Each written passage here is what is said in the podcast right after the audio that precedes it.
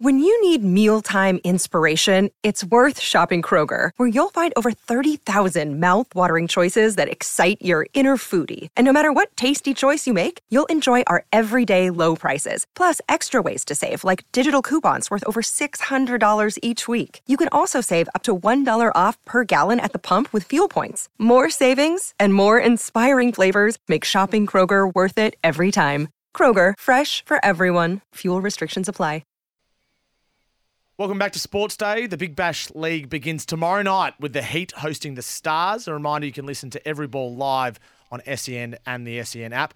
And Coons, there is a special place in my heart for the Big Bash League. I loved working on it for Fox. I'm always interested in it and how it's evolving and changing the teams, the players, the storylines, and the league itself. And the man charged with looking after the tournament is the general manager of Big Bash Leagues, Alistair Dobson. And he joins us now on Sports Day. Alistair, welcome. G'day, guys. Great to chat. It is great to chat to you. How does the uh, general manager of Big Bash League spend the night before the Big Bash starts? I can imagine it must be like Christmas Eve in many respects. Oh, it's pretty exciting. We have just finished a, a WBBL competition only a, a, few days earlier, which has kept us on our toes for, for the last few weeks. But yeah, we, we enter our men's season pretty excited. Yeah, the night before, it's um hopefully all the work's largely done and, and the teams are uh, ready to go. So it's, it's pretty exciting. For those who haven't been following the, the news as closely as I have, or the real cricket nuffies out there, what has changed about BBL 13 from BBL 12? Is going to look different? How, how's it going to be different from uh, previous iterations of the tournament? Yeah, I think the most obvious change is, is a reduction back to a 40 game regular season from 56. So each team is going to play 10 regular season games down from 14 that's obviously been a big discussion point for the for a number of years, and, and as part of our new media rights deal with with Seven and Fox, that was a key a key point of discussion, and everyone was pretty aligned on that. So down to down to a shorter season, um, short and sharp, and, and full of energy and noise and colour like we love. So that's probably the main thing. I think. Um, other than that, it's the it's the usual big events and big nights of the cricket that um, that everyone knows and loves. Uh, so, was there an acknowledgement that less is more then? Because it's been something that's been I guess you know we've spoken privately about this about um, the length of the season and the having to cram all those games into such a long period of time. Clearly now, Cricket Australia and the broadcasters understand that less is more in this situation. Yeah, I think that's a good way to, to phrase it. It's almost a quality over quantity metric. I, I would say that when we first went to a full 50, 56 game season a number of years ago, the, the world world's cricket landscape did look very different to, to what it does now in terms of the amount of playing opportunities for players and the, and the really competitive environment that we exist in. So part of it, part of it is making sure our competition is as appealing to players not only locally but around the world to play in the in the BBL. Um, and, and that's shifted. It's a really dynamic environment where players have lots of options. So, but but at the same time, from a fan perspective, um, yeah, making sure that it's um, you know ideally want fans leave fans wanting more at the end of the season, which I think we used to, and perhaps haven't so much in the past couple of years. So um, it's been um, it's been pretty well received all round. Are there any new rules this year that we need to look out for? Out?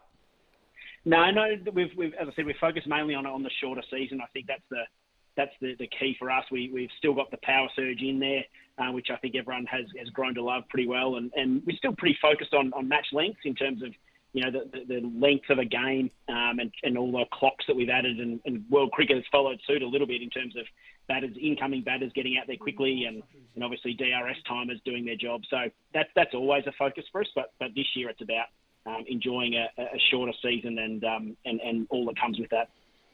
We enjoy the, the big names coming to town for the Big Bash, uh, the international stars. It's it, how hard is it, you know, as a GM, trying to organise uh, and get these guys in at the right time, but also knowing that you're probably going to lose some of them at, at a point in time for international duties, and, and some of them won't be playing in finals.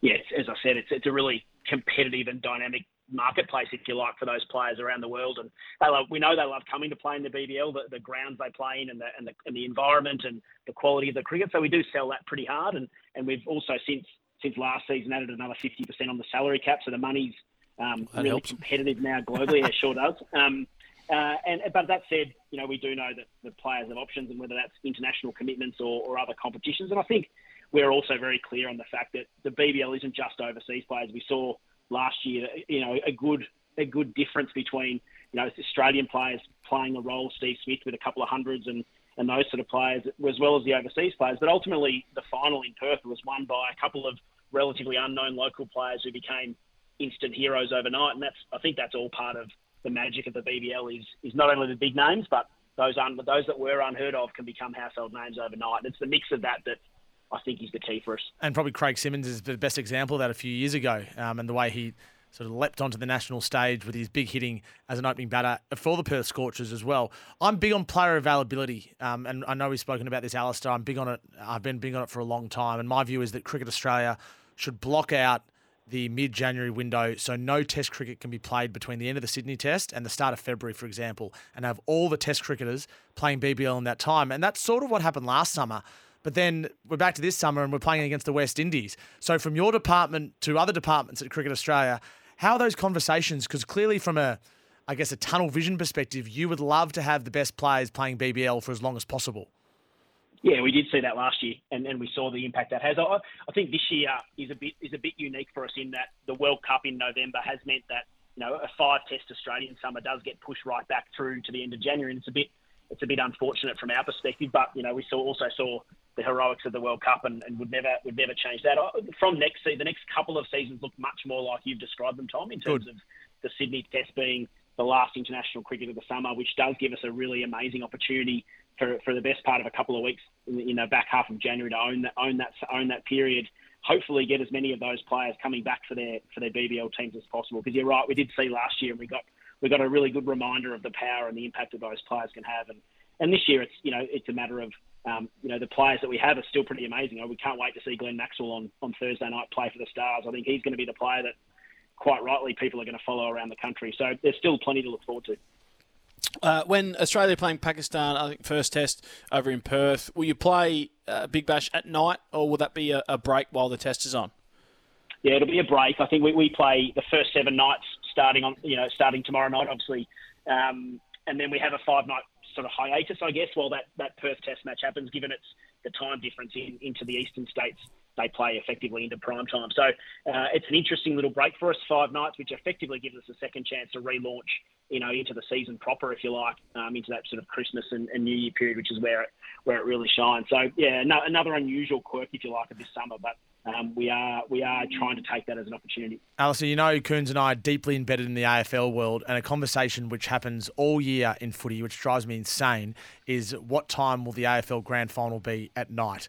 And we talk about for six months, and then it ends up being an afternoon Grand Final.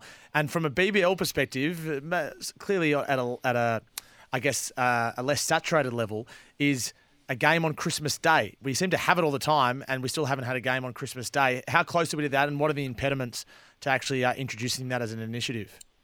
Yeah, it's, it's an interesting debate every year. I think with, with the realities with it, with a, a, shorter season and less games, perhaps the need to to do that is less. We, we, ultimately, there's generally a better slot than Christmas Day, and I think part of that is is a is the you know the welfare of our players and, and our partners and our broadcasters and everyone who probably still enjoys you know, largely that day off. Um, it's not something that's on our radar right now. We think the remainder of a prime time, you know, summer for the BBL is is where it shines, and you know whether it's New Year's Eve um, or Boxing Day, and all those big slots um, really play their role. So it's a discussion point. It's probably less so this year than in the past, just because we haven't needed to activate additional slots to get the games away. Um, and so it's probably not probably less on the on the radar than it perhaps was. Are there franchise leagues around the world that you take especially close notice of, and even take some of their good ideas and use it for our league over here? There's so many now to to uh, I, I, guess to lean on, um, and there must be some good ideas in other leagues around the world where you can actually um, take them and, and use them for our benefit. Oh, for sure. And uh, on the flip side, I'd say that most leagues around the world have, have learned from the BBL being the, the early trendsetter in this space. But from from things like you know, player contracting and drafts and options. We, we spend a lot of time looking at how the different competitions use those mechanisms to, for, for list management and for, for building teams. And that's really fascinating. There's, there's not one size fits all on that between different versions of a draft and different versions of an option. And then more broadly, how you connect with fans. And I think, you know, obviously the IPL is one that you look at, albeit it's sort of in a different stratosphere to, to most other leagues. So there's only so much you can take take from that. We we work pretty closely with the with the guys in England who run the hundred we talk to them fairly regularly. That's one that, despite being a slightly different format, looks very similar to to to the Big Bash in that it's got eight unique sort of franchise brands and, and really focused on kids and families. So we we share lots of ideas with them. But then you know, every every competition's a bit different and brings brings something of interest and, and increasingly you know more so in the women's space to be honest with the WPL and and the hundred women's competition, um, how we can continue to evolve our women's competition is um, is pretty interesting as well. So, with uh, us of us uh, here in Melbourne listening, uh, Renegades and Stars fans, um, will, there, will there be two derbies this year? Uh, one at the MCG and one at Marvel. Yeah, they're both they're both in they're uh, both in very early in the scheduling process. To be honest, it's um they're two two of the biggest games of our season and and, and already selling well, and the, and the two clubs have got lots of big plans there. So yeah, one one just after New Year's at the MCG, and then one a couple of weeks later at um, at Marvel Stadium. Do you envisage a time when the BBL could expand into New Zealand, Alistair? Um, yeah, I think expansion is an interesting top context or a topic for, for the BBL. Um, we've got eight clubs that are still only the reality is they're only 13 years old, um, which is which is a, a, blink of an eye compared to an AFL club, for example, and, and we're still growing those brands. I think whether, whether it's another country or another market in Australia or, or somewhere somewhere else is interesting, and whether it's sooner or later, I don't know. It's not it's not the, the most pressing issue for us to be thinking about at the moment, albeit it does bubble away. As I said, our focus is eight still emerging, growing clubs that um, that are still still landing and finding their feet in a lot of ways. What's the best bit of your job? Well, I've never been asked that question, Tom. The best bit of my job is is I think seeing packed packed crowds with lots of kids and families. I think yep. you know it's going to be really hard to go past the final in Perth last year, which to be honest, was, was one of those once in a lifetime opportunities when you got 50,000 people all in one colour screaming for, for their team and, and for, for a couple of local stars that most people hadn't heard of to hit to hit the winning runs in front of that crowd and, and just the way kids and families are able to come to the BBL and, and be part of that and lots of colour and fireworks and ultimately really exciting cricket. They're, they're the bits you, you um, you obviously uh, you get a lot of um, reward from, um, and the hard work of our players and our clubs are part of that. The WBBL final came down to the last delivery. You must have been happy with that, and how do you reflect upon the success of, of that season?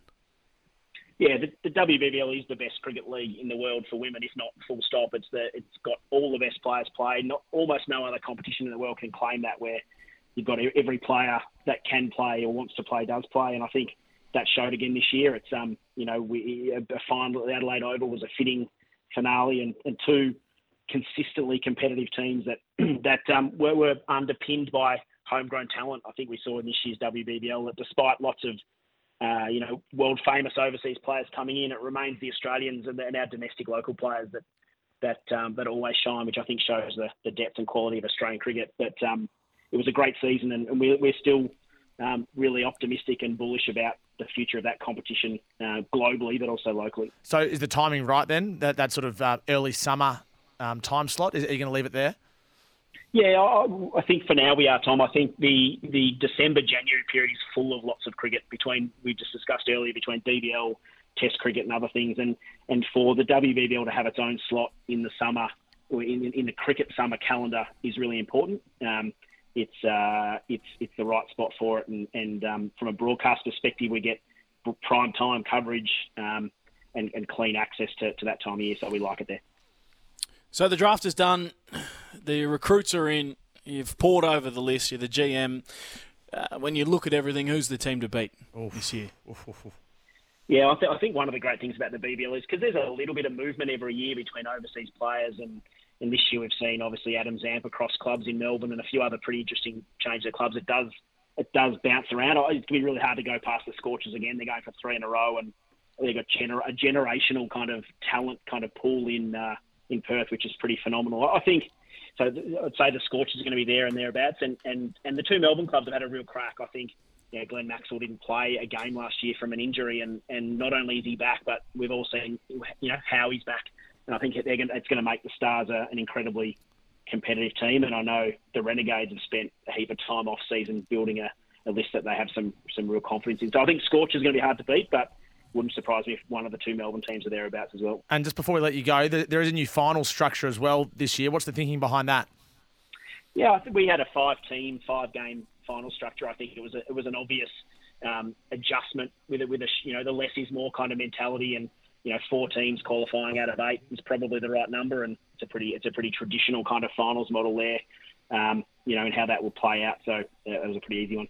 Alistair, really appreciate your time. Um, you've got a big job on your hands. The WBBL was flying this year. I really think the changes you've made for the Big Bash have been uh, fantastic. After a couple of years where it probably, Oh, I'm not because I lost its way, but it didn't quite have the appeal that it used to. So I think a shorter season, more punchy, internationals playing, new final structure.